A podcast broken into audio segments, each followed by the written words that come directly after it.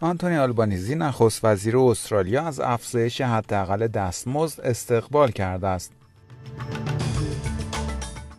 در پی نگرانی ها در مورد پیمان امنیتی بین چین و جزایر سلیمان، پنی وانگ وزیر خارجه استرالیا به کشور جزایر سلیمان سفر می کند. آژانس های مدیریت بلایای طبیعی نیو ساوت ولز از نحوه پاسخشان به سیل های مرگبار اوایل سال جاری در این ایالت دفاع کردند. درود بر شما شنوندگان گرامی این پادکست خبری امروز چهارشنبه 15 ژوئن 2022 رادیو اس‌بی‌اس فارسی است که من مهدی قلیزاده اون رو تقدیم حضورتون می‌کنم.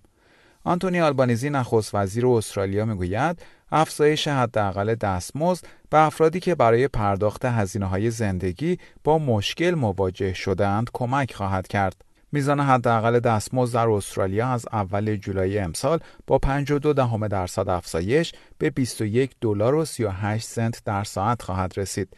به این ترتیب حقوق افرادی که حداقل دستمزد را دریافت و 38 ساعت در هفته کار می‌کنند به میزان 40 دلار در هفته افزایش پیدا خواهد کرد و به 812 دلار و 60 سنت در هفته خواهد رسید. این اقدام روی حقوق 180 هزار نفر که حداقل دستمزد را دریافت می کنند تأثیر خواهد گذاشت ولی این افزایش حقوق در مورد کارکنان بخش‌های هوانوردی، گردشگری و مهمانداری تا اول اکتبر به تعویق افتاده است. و خبر بعدی پنی وانگ وزیر امور خارجه استرالیا به کشور جزایر سلیمان سفر خواهد کرد تا با نخست وزیر این کشور دیدار و گفتگو کند. این اولین سفر یکی از مقامات دولت آنتونی آلبانیزی به جزایر سلیمان پس از انعقاد یک پیمان امنیتی بین این کشور و چین محسوب می شود.